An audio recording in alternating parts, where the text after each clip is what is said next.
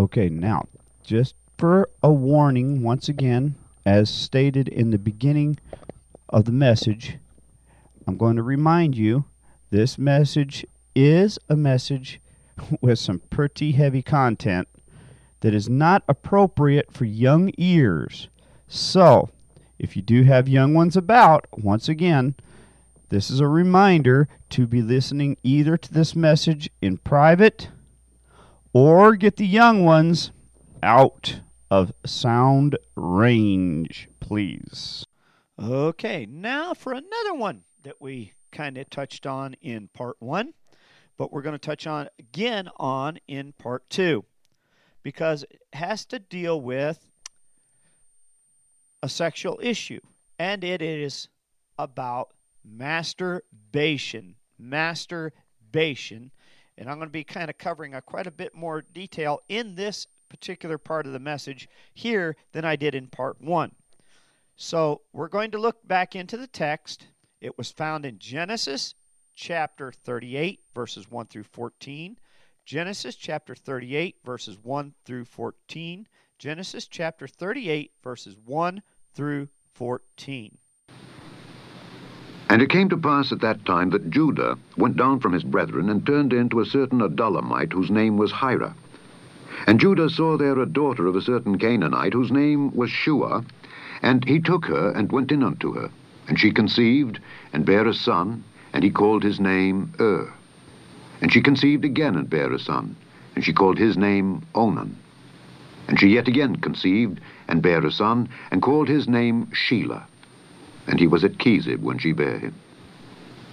And Judah took a wife for Ur his firstborn, whose name was Tamar. And Ur, Judah's firstborn, was wicked in the sight of the Lord, and the Lord slew him.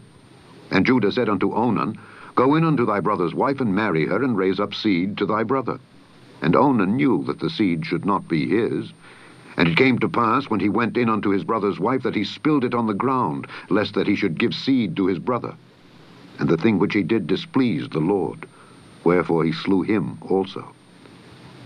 Then said Judah to Tamar his daughter-in-law, Remain a widow at thy father's house, till Shelah my son be grown. For he said, Lest peradventure he die also, as his brethren did. And Tamar went and dwelt in her father's house. And in process of time, the daughter of Shua, Judah's wife, died. And Judah was comforted, and went up unto his sheep shearers to Timnath, he and his friend Hira the Adullamite. And it was told Tamar, saying, Behold, thy father-in-law goeth up to Timnath to shear his sheep. And she put her widow's garments off from her, and covered her with a veil, and wrapped herself, and sat in an open place which is by the way to Timnath. For she saw that Shelah was grown, and she was not given unto him to wife. All right, Dr. Broadbottom, and all you students at Baylor University. Hope you got out your armored suit of steel. Here comes the sword of the Spirit. As we did in part one, and hopefully you got all the little ones out of range, because we're going to be dealing with some stuff here. First off, I want to remind you, but I'm not going to get as detailed as we did in part one as to the history of this. As we know, first of all, we know the story from part one. This is about Judah, a son of Israel, one of the sons of Israel, who had grown up and taken, already gotten, taken a wife, got her pregnant, and had some sons. His first son got a wife named Tamar. Now, if you look carefully at your Bible, first of all, Judah is the line where Jesus came from. Secondly, if you look, it was through Tamar where Jesus came from. Now, what's interesting about Tamar? If you remember Jesus, he talked about the dead brother's law. That's found in this very text. What's interesting about it? Well, let's look. What happened? the first son died. So Tamar was passed on to the second son. He says, I am not going to raise up a child, seed, to my dead brother, because the first child that would have been born of Tamar would have been for his dead brother, the older brother. So he spills the seed or sperm on the ground. God kills him. And thus Tamar is passed on down to the next brother. Now, okay, without getting into all the details, that's what happened. And then eventually Judah messes up and he sleeps with his daughter in law because of why? Because he wasn't going to give her to the last son because he because the other boy died because of disobedience. Now but people take that as a masturbation text because of the boy dying and spilling the quote seed unquote on the ground. Now first of all this wasn't a masturbation text no it is not it is if you look at it very carefully, it says, He went in unto her. Means he, I'm going to get blunt here, he put his penis in her vagina. He had sex with her. But at the time that he was ready to ejaculate, he pulls it out. And that's when he put his semen on the ground, his sperm on the ground, and spilled it on the ground. That is to say, coitus interruptus. This is not about masturbation. Now, in part one, I mentioned that in a way, people could take this as a masturbation text, although it is not. Here's why. You could use this text in reference to a married couple, not you could use this in reference to masturbation being wrong for a married couple, not for an unmarried person. See, this is not talking about a married person. I mean, this is not talking about an unmarried person. The second son had been married to Tamar when he did the coitus interruptus. Hello, Catholic Church, who teaches coitus interruptus. That we it is a type of birth control and that it's okay. No, it is not okay. So, if anything, God is not for coitus interruptus as a type of birth control. Nor does the Bible teach anything about the rhythm method. So you could do it to music all you want, but uh, God doesn't teach that either. Okay? Now, you could do your sex to a, a good beat all you want, but uh, the rhythm method doesn't mean squat. Okay? Now, what am I trying to say about masturbation? Not one verse in the Bible about masturbation. However, you can use this text in this way about masturbation for a married couple. Married couple. Why? God is not for a married couple to waste their seed. That's what the problem was. God was against him wasting his seed. That was the problem. Now, a person who is unmarried, God is not going to be upset with somebody who is sitting there with no outlet. That's what masturbation is about. Now, let me start with those who are unmarried. There are many masturbation, quote, tools, unquote, out there, or gadgets. For women, there's vibrators, dildos, and all that nonsense. Okay? Now, if a person, a woman, is using that and not really thinking about any specific guy with a specific name and specific looks and lusting after a specific guy,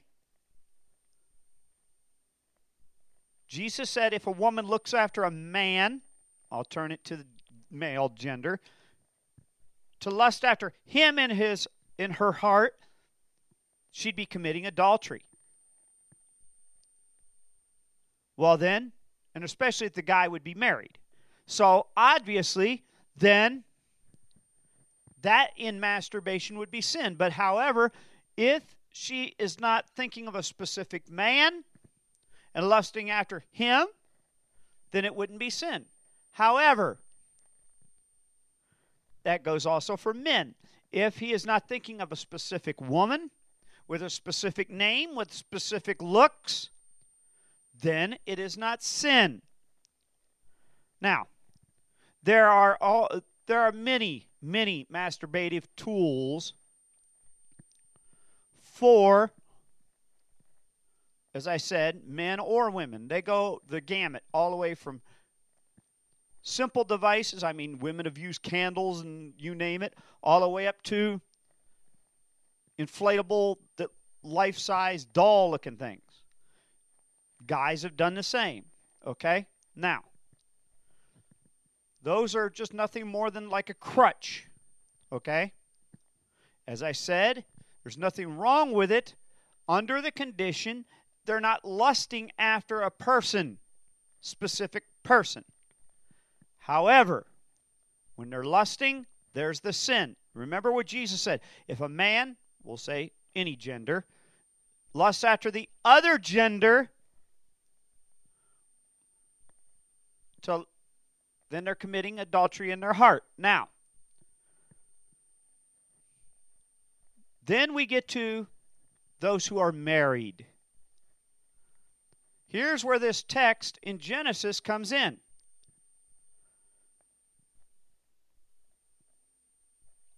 In the event, remember what Paul said in 1 Corinthians 7. He said they should go apart for a time only for prayer and fasting. But yet they should come back. Why? That the devil not tempt. Why? Because it only should be a very short time. Why? Because if they're too long apart, then there'd be a problem. Then they'd be tempted to go out and commit adultery, or they would have to masturbate, which is waste their seed. The guy, if he's doing it, would have to waste his seed. Now, what about the issue of, as mentioned, say, let's use a guy who is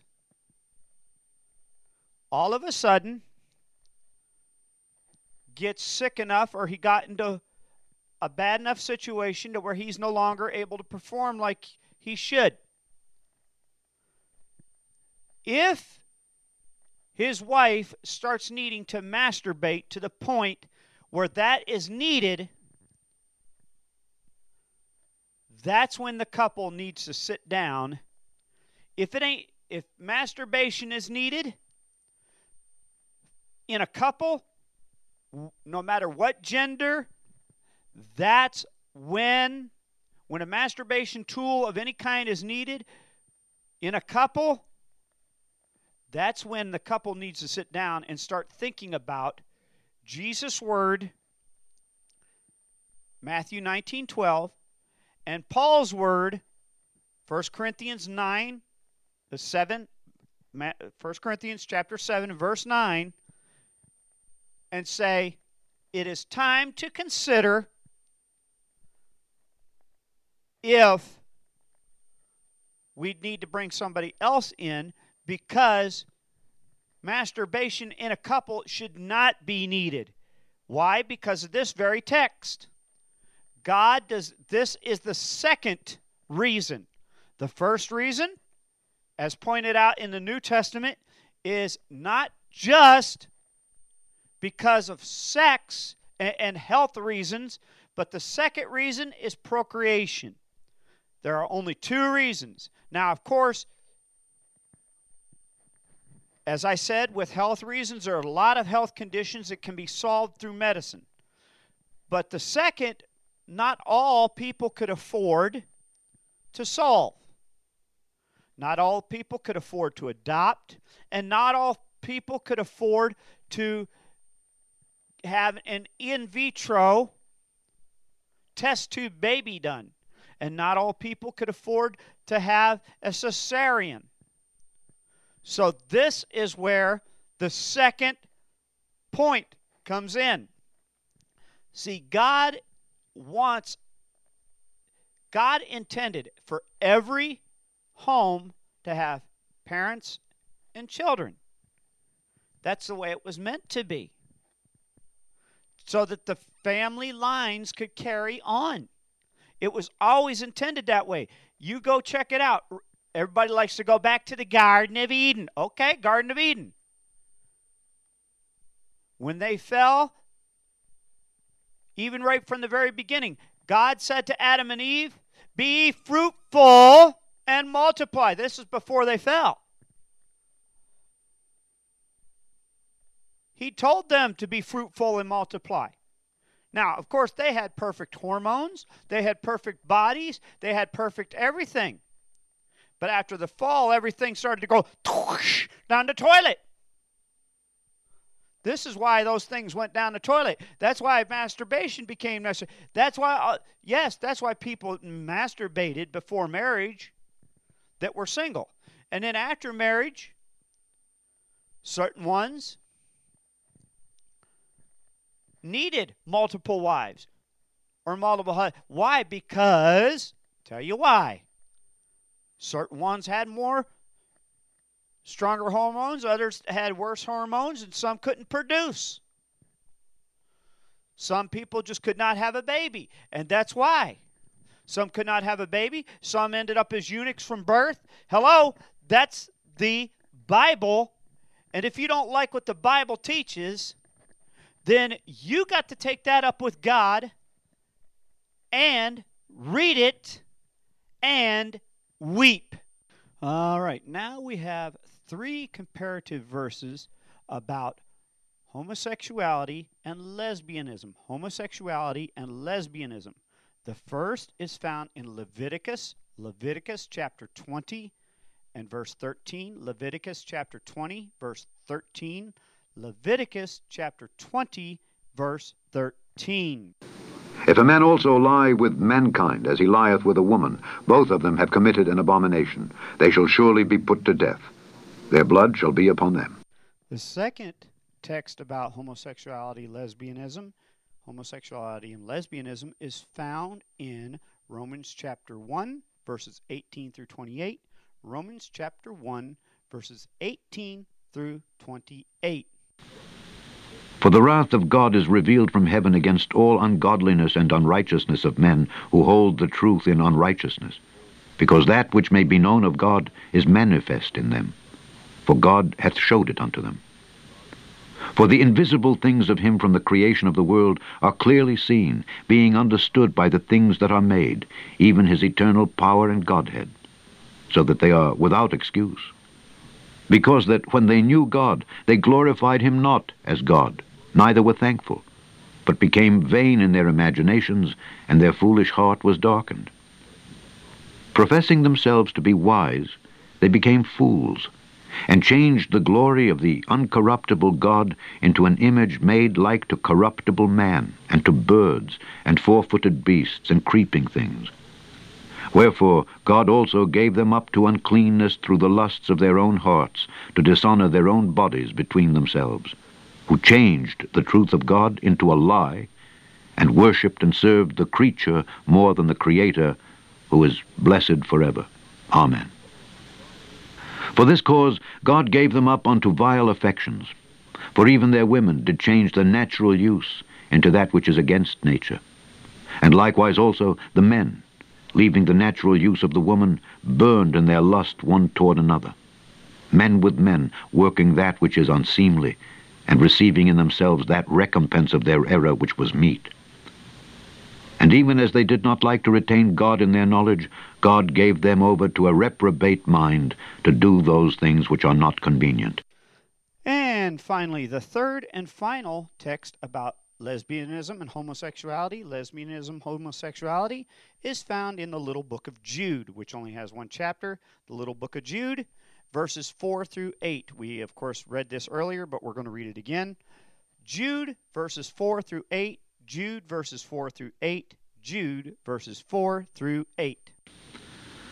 For there are certain men crept in unawares, who were before, of old, ordained to this condemnation, ungodly men, turning the grace of our God into lasciviousness, and denying the only Lord God and our Lord Jesus Christ. I will therefore put you in remembrance, though ye once knew this, how that the Lord, having saved the people out of the land of Egypt, afterward destroyed them that believed not. And the angels, which kept not their first estate, but left their own habitation, he hath reserved in everlasting chains under darkness unto the judgment of the great day even as Sodom and Gomorrah, and the cities about them in like manner, giving themselves over to fornication and going after strange flesh, are set forth for an example, suffering the vengeance of eternal fire?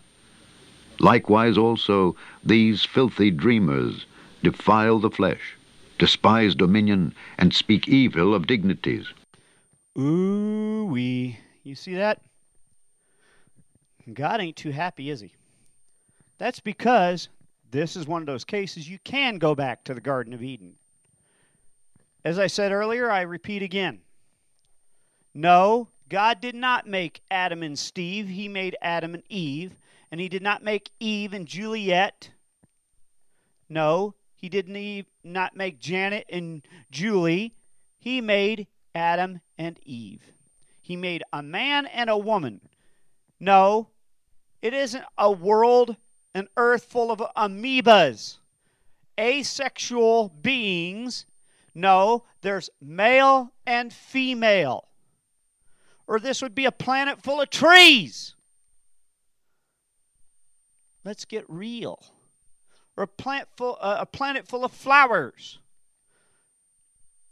Come on, homos and lesbianisms. I, I, you guys need to get it straight.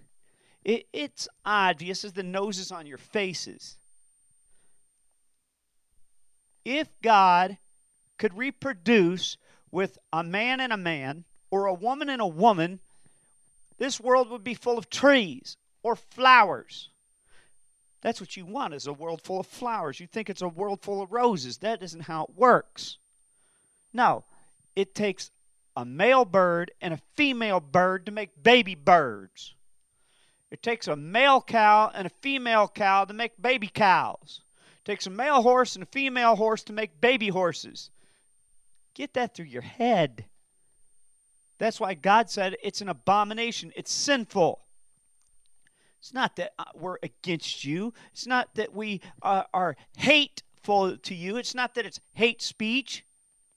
It's just that it's common sense. It's been that way for thousands of years, and all of a sudden you want to go against it? Well, actually, you ain't. It ain't all of a sudden. You've been doing it for thousands of years too. Why? As Jude said, you've been doing it with your filthy dreams ever since Sodom and Gomorrah, and you never got the message back then, and you still don't got it now. Amen. Amen. Amen. All right, now we got two comparative scriptures about a very unique topic. Those who are effeminate, or better known as a topic most people might be interested in, not just homosexuals, but how about those who are transvestites and transsexuals? Okay? The first is found in 1 Corinthians chapter 6, verse 9 1 Corinthians chapter 6 verse 9. 1 Corinthians chapter 6 and verse 9. Know ye not that the unrighteous shall not inherit the kingdom of God? Be not deceived, neither fornicators, nor idolaters, nor adulterers, nor effeminate, nor abusers of themselves with mankind. The second comparative about this thing about being effeminate, either in this case transsexual or um, a transvestite, is found in Deuteronomy chapter 23, verse 1. Deuteronomy chapter 23, verse 1. Deuteronomy chapter 23 and verse 1.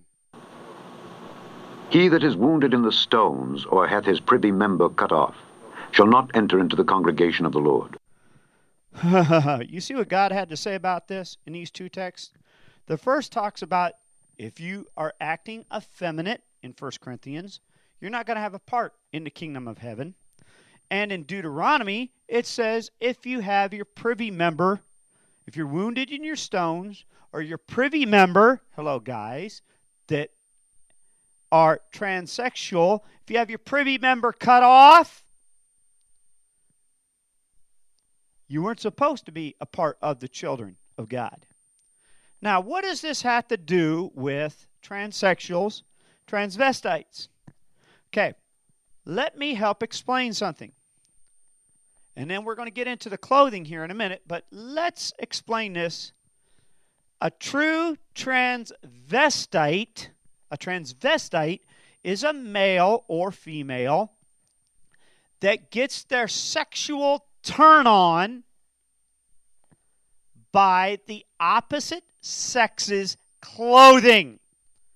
Meaning, a guy who wears women's clothes has a fetish for women's clothes, and that's what gives them their orgasm. They can't get their orgasm any other way. It's a fetish. We're not talking about somebody who, for example, a guy who could wear a woman's nightgown or a woman's dress, and to them it would be just a cloth or a robe. Some men could wear a woman's dress and never feel anything. To them, it would be like wearing a pair of pants. They might be cooler in a dress, like some Scottish guys wear skirts, a kilt, and to them, they don't get turned on. Okay? While some guys no more than see a dress put it on, and get turned on. Those are transvestites. Now, then there are those that are transsexual. They claim, and I quote, they are men, they are women that are trapped in a man's body. Let me tell you something, Mr. Transsexual and Mrs. Transsexual you are nothing more than an undercover homosexual or lesbian. That's what you are. Why do I say this? If you are a guy who claims you are a woman trapped in a man's body, when you get your sex change, who are you going to go after? If you're a guy, you turn into a woman, you're going to go after men. So you're a homo. But you just don't have the decency to, quote, come out of the closet, unquote, and go after other men, so you come out of the closet as a quote transsexual and start wearing women's clothes. Now, you don't get your turn on by those clothes, so you're not really a transvestite, but you'll wear women's clothes and claim you're transsexual. And then you have your privates, your penis cut off. Never thought that transsexualism was written in the Bible, did you? Well, see, it was. And God said it was wrong and it was sinful. Yes, it was in the book all along, and God said it was sin and that you were not to be a part of the children of Israel. Now, when it talks about having their sto- stones wounded, this is not talking about someone who went to war and was actually wounded. This is talking about somebody who got their stones, their testicles, wounded on purpose. That's what it's talking about. Because obviously, if they got their private member cut off on purpose, this is on purpose to what? Get their self hurt. Now, what was this all about? If you read the previous chapter, 22, it had mentioned about clothing, which we'll be getting into in the next section. Why? it all had to do with the worship of false gods. What was happening was, in simple terms, and we'll talk about that in the clothing, in simple terms, they these guys would dress up as women. They'd get their some would go to some would actually go to the extreme. Some weren't just transvestites, but they were went to the extreme of actually having their thing cut off, wear these dre- clothing of the opposite sex to be a woman, and then sacrifice their babies to a false god. And that's what God was after. They weren't supposed to be doing that. And that's why God did not like the effeminate behavior of these men. And God was saying, Look, you got to be yourself. Being effeminate is a lie. There's nothing wrong with a guy who has female traits or behaviors. In this case, a guy who cries, has sympathetic, who has sympathy and loves his fellow man. But when you start being basically a queer, an undercover queer, there's something wrong with you. I mean, there's nothing wrong with clothing as long as you're not trying to worship a false God, as we're about to see in our next section. Amen. Amen. Amen.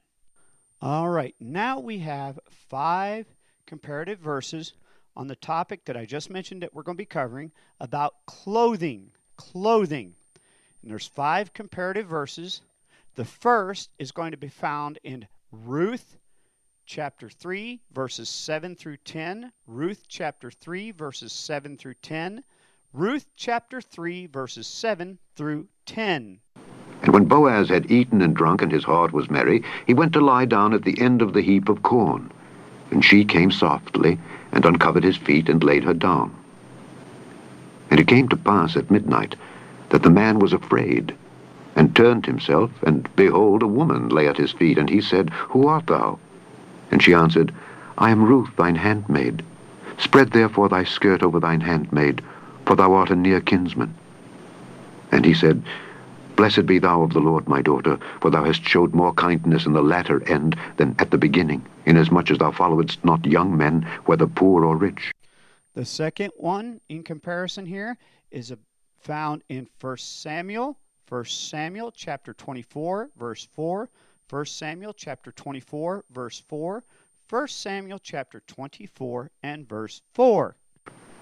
And the men of David said unto him, Behold, the day of which the Lord said unto thee, Behold, I will deliver thine enemy into thine hand, that thou mayest do to him as it shall seem good unto thee. Then David arose, and cut off the skirt of Saul's robe privily. The next text about clothing is found in Deuteronomy chapter 22, verse 5. Deuteronomy chapter 22, verse 5. Deuteronomy chapter 22 and verse 5. The woman shall not wear that which pertaineth unto a man, Neither shall a man put on a woman's garment, for all that do so are abomination unto the Lord thy God. Now the fourth one is found in the very same chapter we was just in, Deuteronomy chapter 22, Deuteronomy chapter 22, verses 11 and 12. Deuteronomy chapter 22, verses 11 and 12. Deuteronomy chapter 22, verses 11 and 12. Thou shalt not wear a garment of divers sorts, as of woolen and linen together. Thou shalt make thee fringes upon the four quarters of thy vesture, wherewith thou coverest thyself. And the last text that we need to look into is 1 Timothy chapter 2 verses 9 and 10. 1 Timothy chapter 2 verses 9 and 10. 1 Timothy chapter 2 verses 9 and 10. In like manner also that women adorn themselves in modest apparel, with shamefacedness and sobriety, not with broidered hair, or gold, or pearls, or costly array, but, which becometh women professing godliness, with good works. Okay. For all you snobs out there, from Dr. Broadbottom School at Baylor University, you need to pay attention here. First off, you notice it said in Ruth that Boaz had a skirt, and just about everyone had a skirt. Now, that doesn't mean that they had a dress. In fact, they all had a robe because that's clarified in 1 Samuel 4 4. That's why I, because there's so many verses about skirts and stuff, I wanted to clarify that. So, 1 Samuel 4 4, 24 4, I should say, 1 Samuel 24 and 4, clarified that when David cut off the skirt of Samuel's, uh, uh, or, or, yeah, of um, King Saul's robe's skirt. See, it's a robe, it's the bottom portion of the robe. So, now, today, the only thing that it's not like the kind of robe that we, it almost looks like some of the robes we might wear, like a minister's robe, almost, but not exactly. But when you look at a minister's robe, some people like to dub that, oh, well, it's a guy wearing a dress. Isn't that funny? Isn't that funny? All of a sudden, uh, some preachers will say a man is effeminate if he's wearing a preacher's robe, but they sure enough wore them back then. And the term is used a skirt. And they wouldn't say Jesus was effeminate wearing a robe. Now, would they? See, it's not the clothes, it's what he did in those clothes, it's who he worshiped. Now, when you look at 1 Timothy chapter 2, it makes it very plain, Dr. Broadbottom, when it talks to the women. Says, the women are to not, they are to dress in modest apparel. Now, what is modest apparel? What does the Greek wording there mean? It means, in simple terms, a long, loose fitting robe. The key words being there long and loose fitting. Long, loose fitting garment. That means a woman could be wearing a pair of slacks that are long and loose fitting that cover up the body, that do not show every part of her body so that the guys will ogle her and get lusting, thus breaking the commandment that Jesus said if a man look upon a woman to lust after her. Remember, a guy could wear form fitting clothes and have all the women lusting after him, breaking the commandment. Hello? So, see, clothing could go bad in both ways and not be modest. Remember, a nun could wear a habit and be raped, okay? Which we'll be getting into rape soon enough here. Now, go back to Deuteronomy chapter 22, verse 5, where everybody likes to nitpick. Verse 5. Well, a woman shouldn't wear that which pertains to a man, and a man shouldn't put on a woman's garment. Yeah. As I said, going back to Deuteronomy 23 in verse 1. This has to do with, when you look at the whole context around this, Moses is talking about false worship. False worship. Well, you like to nitpick clothing. Why is it that you like Deuteronomy 22 5, but you never bring in Deuteronomy 22 verses 11 and 12, nitpickers? Huh? Uh, if that's the case, let me look in your closet. Uh, how many of you got polyester cotton blends? Huh? It says if that's the case, you're not supposed to mix cotton and woolen to get together, which would be the same as today's version of cotton polyester blends. You're not supposed to have mixed fabrics. How many of you got mixed fabrics in your closet? So if you're going to nitpick Deuteronomy 22 5, let's nitpick Deuteronomy 22:11 and 12. Huh? Furthermore, how much fringe you got? Huh? If you're going to have the Old Testament law, let's have the Old Testament law.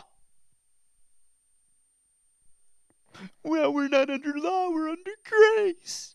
Uh, wait a minute. All of a sudden, now you want grace. Excuse me. You can't have grace with Deuteronomy 22 11 and 12 but have the law with 22 5. Deuteronomy 22.5. Uh, sorry.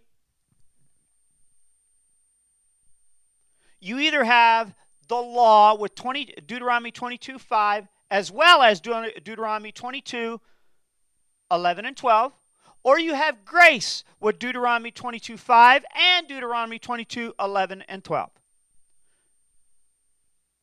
Take your pick. You got to do one simple thing, and whether you like it or not, and you have to read it and weep. Okay, now for the next question, we need to ask.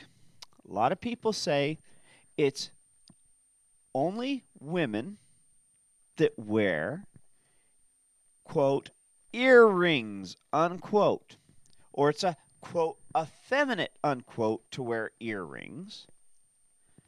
But does the Bible teach that that's truth? We're going to find that out. We're going to find out what the Bible has to say on the issue of earrings or jewelry. What does the Bible teach really about jewelry? Everybody likes to nitpick on jewelry, and some so called Christians like to nitpick on the issue of jewelry. Some say, well, yeah, no, you shouldn't wear too much jewelry, and because it's ungodly. And some say that there's nothing wrong with it. Let's see really what the Bible has to say, okay? Because we're going to see what God has to say on the issue, because there are quite a bit on it, actually because it talks about earrings and all of that, okay? There are 13 comparative verses, 13 of them. So God has enough to say about it to really give us a, a taste of what it has to say. 13 texts about earrings in specific. 13 verses specifically about earrings specifically. So we'll know if there's anything wrong with especially about piercing the ears and putting earrings in, okay? So 13 texts about earrings. The first is found in Genesis chapter 24 verse 22.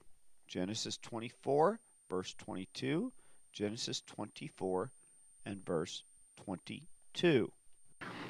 And it came to pass, as the camels had done drinking, that the man took a golden earring of half a shekel weight, and two bracelets for her hands of ten shekels weight of gold. All right, now let's stay in the same chapter. same chapter, same book, same everything. Because the next text is actually in Genesis chapter 24 about earrings. Genesis chapter 24 and verse 30. Genesis chapter 24, verse 30 Genesis chapter 24 and verse 30. And it came to pass, when he saw the earring and bracelet upon his sister's hands, and when he heard the words of Rebekah his sister, saying, Thus spake the man unto me, that he came unto the man, and behold, he stood by the camels at the well. Now we continue on in the same chapter, jumping down a few more verses to Genesis chapter 24. Now, verse 47. Genesis chapter 24 and verse 47. Genesis chapter 24 and verse 47. And I asked her and said, Whose daughter art thou? And she said, The daughter of Bethuel, Nahor's son, whom Milcah bare unto him. And I put the earring upon her face and the bracelets upon her hands.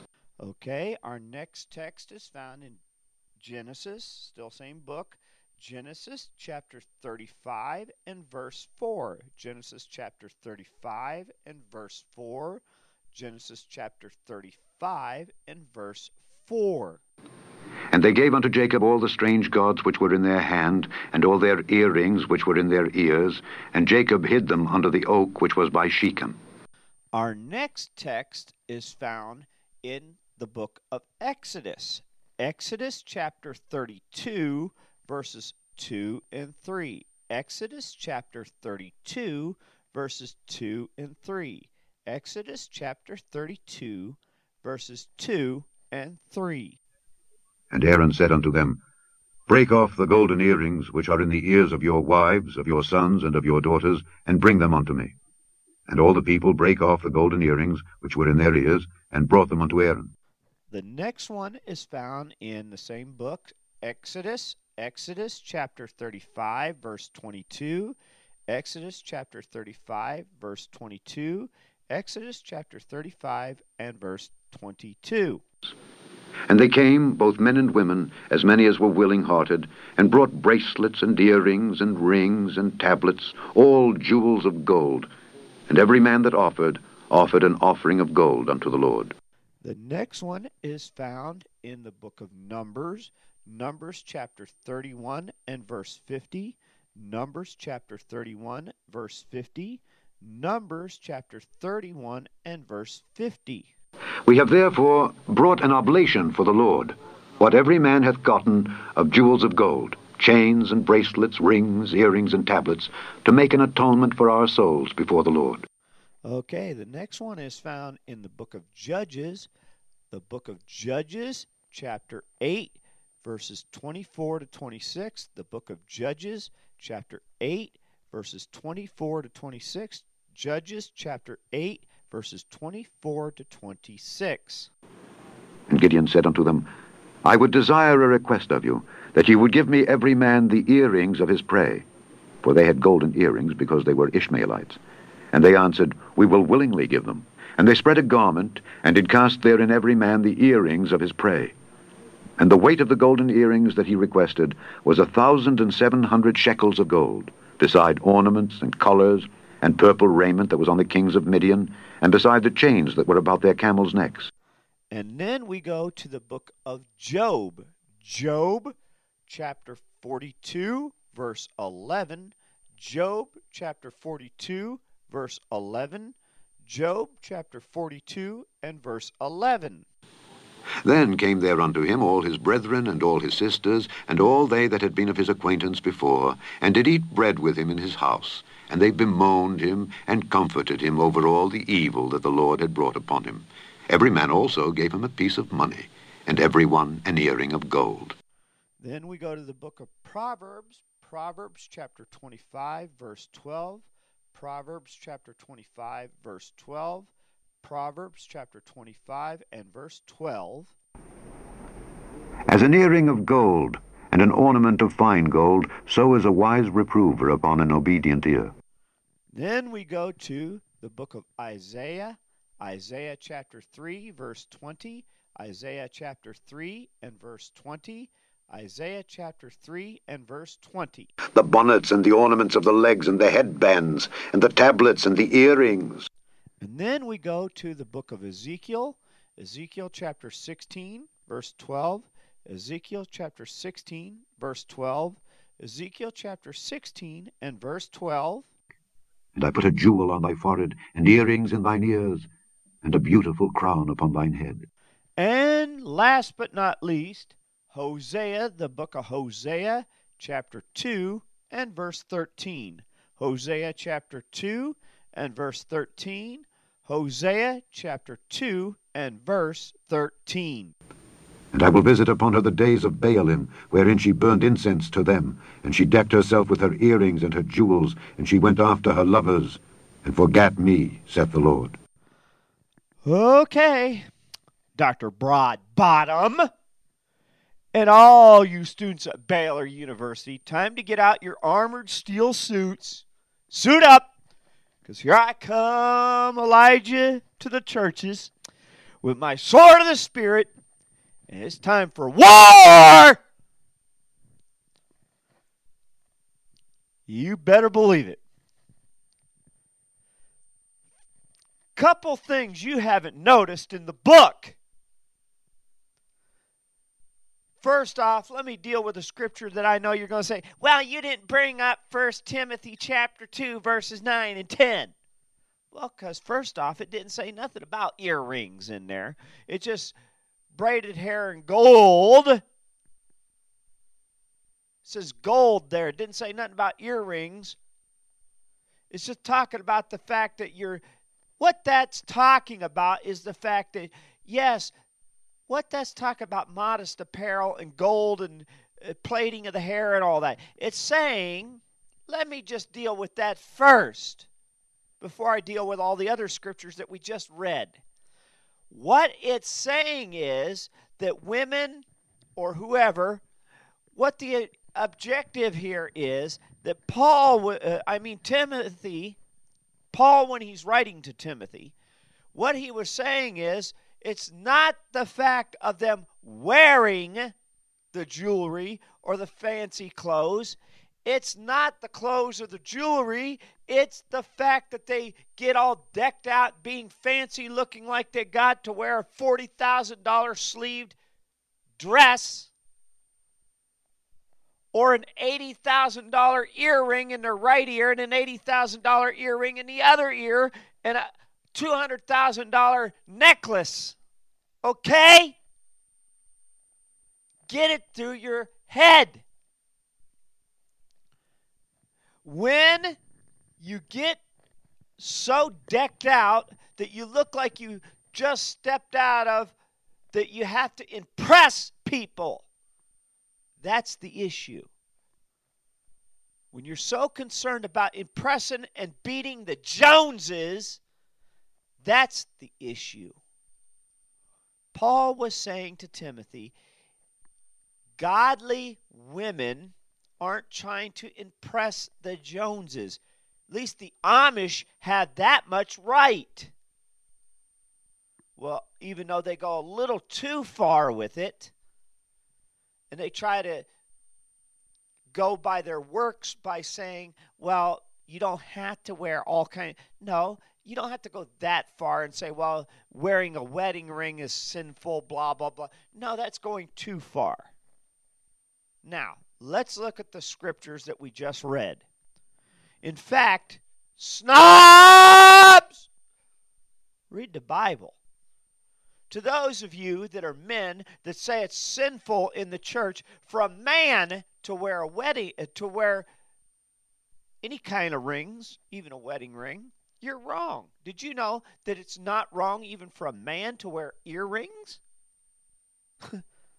Obviously, you didn't read your Bible, did you? It was very plain in the book. Read Exodus. Exodus chapter 32, verses 2 and 3. Go back and read it very clear. It said, break off the earrings in your in the ears of your women and in the ears of your in the ears of your sons and your daughters sons hmm who are sons? Are those female? Hmm, scratch your head a while. Hmm. Sons. Let's see. What gender is that? Scratch your head. What gender? You figure that out. Come on, Dr. Broadbottom. Are you that ignorant? I thought you had a doctorate sons are males. Duh. You ain't read your Bible, have you? So obviously, there was nothing wrong even in the beginning, and Moses did not have one commandment against males wearing earrings or any kind of jewelry. Not one. There was not one law in the Mosaic law that said that you could not wear jewelry. The only law that people like to nitpick, they like to take the law that says you're not supposed to make markings upon your flesh. Well, that's talking about tattoos. Okay, if you wanted to get picky about that, most earrings, if you don't want to, if you want to assume that a piercing is like a type of tattoo, okay, there are earrings that use clips and you don't have to pierce the flesh to do it. So earrings don't fall under, even for men, don't have to be a ear pierced. And you don't have to wear just one to look like a queer, as they say. And it's not effeminate. It's just a, a item that make that it, it, it's an a, ornament. That's all it is. It just it's an ornament that see a lot of people get into this thing about being effeminate. See, that's why we needed to look at this. Has nothing to do see all this thing about well, this only belongs to women and this belongs to men. Oh, where in the Bible do you see that an earring belonged to a woman? It didn't. That came about from culture. And how did that come from culture? As we studied at the very beginning, that came about because of who? Us! Hello! Church, you, you scumbag Dr. Broadbottom, you, you took the Bible, misinterpreted what God said. You threw out Exodus chapter 32, verses 2 and 3. You threw out verses like that and said, oh, well, earrings are only for women. Jewelry is only for women. So that means they're effeminate. Excuse me. And so you you segregated jewelry and ornamentation for women and and certain clothing for women and certain clothing for men. Clothing is nothing more than cloth. It's only what you do with that cloth. If you're worshiping a false God with it, and you, uh, yes, take a look. There are some verses in them text that talk about they wore those earrings and stuff and did worship false gods. They got themselves decked out and worship false gods. I'll agree when you're doing that, it is sin. and it's wrong. See, once again, it's not the item.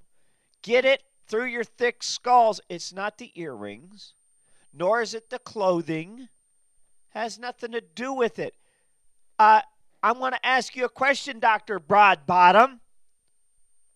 Is a gun evil or good? Jeopardy time. Do do do do do do do do do do. You're so dumb, dumb, dumb, dumb, dumb, dumb, dumb, dumb, dumb, dumb, dumb, dumb that you'll never figure out that stupid one. Because you'll say it's evil. Well, a gun is evil because you'll kill somebody. No, you won't. Not if it ain't got a bullet in it and you didn't buy none. You don't buy no bullets and you hung it upon a shelf and it's got dust all over it, stupid. How could it be evil?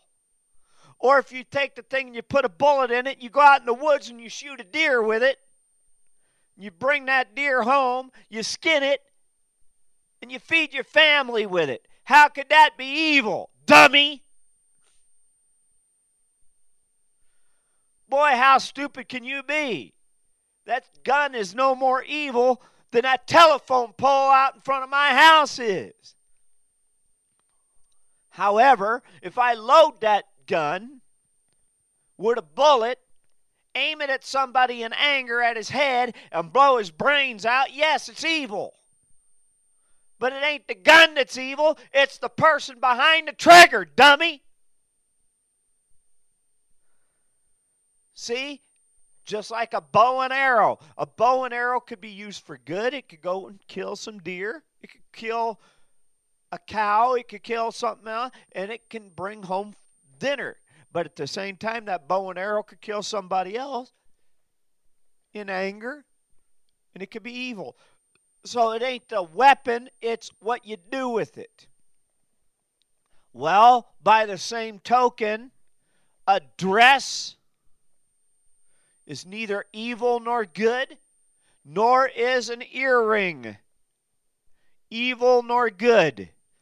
Money is neither good nor evil. The Bible says, for the love, love of money is the root of all evil. It's not the money, it's what you do with it. But then again, Dr. Broadbottom, you wouldn't know that, would you? because you're so much in love with money and your 10% tithe cult. You've been worshiping it for years. That's your problem. Oh, yes, you have. And don't tell me you haven't, you dirty, rotten buzzard, you. Amen. Amen. Amen. Okay, now let's go into another scripture here. It is about the evil, the whorish, the strange, notice the keyword strange, an adulterous woman, or we could also put that as man, is described in this text. Let's look at Proverbs chapter 6, Proverbs chapter 6, verses 23 through 35. Proverbs chapter 6, verses 23 through 35. Proverbs chapter 6, verses 23 through 35. Proverbs chapter 6, verses 23 through 35. For the commandment is a lamp, and the law is light, and reproofs of instruction are the way of life. To keep thee from the evil woman, from the flattery of the tongue of a strange woman. Lust not after her beauty in thine heart, neither let her take thee with her eyelids. For by means of a whorish woman a man is brought to a piece of bread, and the adulteress will hunt for the precious life. Can a man take fire in his bosom, and his clothes not be burned? Can one go upon hot coals, and his feet not be burned? So he that goeth in to his neighbor's wife, whosoever toucheth her, shall not be innocent. Men do not despise a thief if he steal to satisfy his soul when he is hungry. But if he be found, he shall restore sevenfold. He shall give all the substance of his house. But whoso committeth adultery with a woman lacketh understanding. He that doeth it destroyeth his own soul. A wound and dishonor shall he get, and his reproach shall not be wiped away. For jealousy is the rage of a man. Therefore he will not spare in the day of vengeance. He will not regard any ransom neither will he rest content, though thou givest many gifts. Very interesting. You see that? The adulterous and whorish woman, who is a strange woman, that means somebody you're not married to. That is somebody you don't know. That is not your wife. That is somebody you're not married to. That's why they're called a stranger. That's why the man you're not married to is called a stranger. That's why they're called a stranger, okay? You don't know them.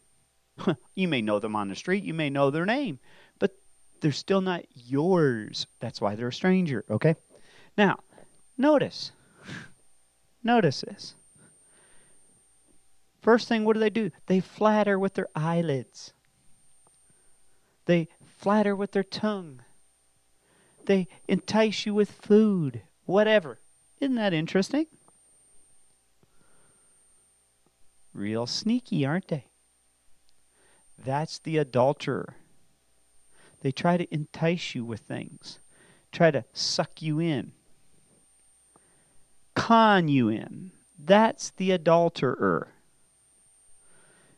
See, a pretty good description, when you say? And it's exactly what it is in a spiritual sense, too false gods try to suck you in with their cult. The JWs. Oh, well, he's a God of love. He wouldn't send nobody to hell. Wait a minute. Uh, Jesus don't send nobody to hell. You're right, JWs. Jehovah's False Witness. Of course, no, God don't send no one to hell. He doesn't. You choose to go to hell. Thank you very much. You choose to go to hell. Let me clarify that. You choose to go to hell tonight. You choose to go to hell. You chose hell, and you choose heaven. It's your choice. Jesus paid the price. You know, think of an election. There's two two candidates. There's the devil. He chose he- he voted for hell. There's Jesus. He voted for heaven. They both cast in their vote. Now it's your turn to break the vote. You could choose which one you go. When you cast your ballot, if you vote for heaven, you go to heaven. If you cast your ballot to go to hell, you go to hell. You're the one that decides the vote, buddy. Don't you say that Jesus decided you that he wanted to send you to hell. No, he voted for heaven. The devil voted for hell. It's your vote that's going to break that tie breaking vote. It's your vote that breaks the tie. Don't you go around saying Jesus uh, wanted you to go to hell. Shut up, JW. Okay? So, uh, that's a lie, straight from the pit of hell. So, no, uh, hello. The fact is, false gods will try to flatter you just like these adulterers will. Same thing. And then you notice it's this thing about the neighbor's wife comes in again. See, it's always coming in. It's always somebody else that's not yours. And you notice it's always about, it's not your wife. It's not two people that are unmarried. It's not two people that are planning to be married. No, these are two people. One of them is married, or both of them are married and they're out there doing something they shouldn't be doing. That is adultery. That is fornication. One of them in the description is actually a woman trying to get paid to do this nonsense. Hello? That is what it is. That's what adultery is. Hello, the Bible is telling you what it all is. All you got to do is read your Bible, it answers the question. Okay, now, have you ever considered this question? If you're an adulterer or a whore, and you get knocked up, especially a whore, well, most whores are smart enough to protect themselves, but sometimes they get knocked up, meaning get pregnant. But adulterers, okay, they get the same problem. It's happened, and everybody knows it too. Get pregnancies, unwanted ones. And you end up with obviously a seed or a pregnancy. That's what we're about to talk about. Well, what kind of seed is it? Well, the Bible talks about that too. Didn't know that, did you? Well, let's see what the Bible has to say about the seed of the, the adulterer and the whore. Isaiah chapter 57, verses 1 through 4. Isaiah chapter 57, verses 1 through 4. Isaiah chapter 57, verses 1 through 4. The righteous perisheth, and no man layeth it to heart. And merciful men are taken away, none considering that the righteous is taken away from the evil to come. He shall enter into peace. They shall rest in their beds, each one walking in his uprightness. But draw near hither, ye sons of the sorcerers, the seed of the adulterer and the whore. Against whom do ye sport yourselves? Against whom make ye a wide mouth and draw out the tongue? Are ye not children of transgression, a seed of falsehood? Okay, as you'll notice, the Bible doesn't say that these people are not people. It just says that they're the seed of falsehood, the seed of those who are illegitimate, that are a falsehood of non married parents. Doesn't mean they're not people. So, you Christians, you snobs, coming back on you. When you start sticking your nose up at people that were children of unmarried parents, as we would call them, bastards, according to Hebrews 12:8, when you start sticking your nose up at them, uh, let me tell you something. You're no better than they are. Oh, I'm going to say that again. When you stick your nose up at a person who was the child of a whore or the child of illegitimate parents who were never married, you are no better than they are. Snob! So get your wicked, dirty, scummy heart right because you're no better than they are. Because they are a human being too.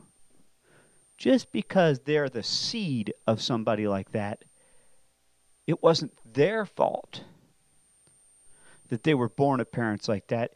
It's the parents' sin that caused their birth, not their fault. But at least the parents didn't go compound one sin, the adultery and the fornication, with another called murder, called abortion. So, you dirty scumbag, what would you rather them do? Take one sin and compound it with another called abortion? You dirty scumbag, you. You sit there and say, well, we were against abortion, but yet you are against bastard children?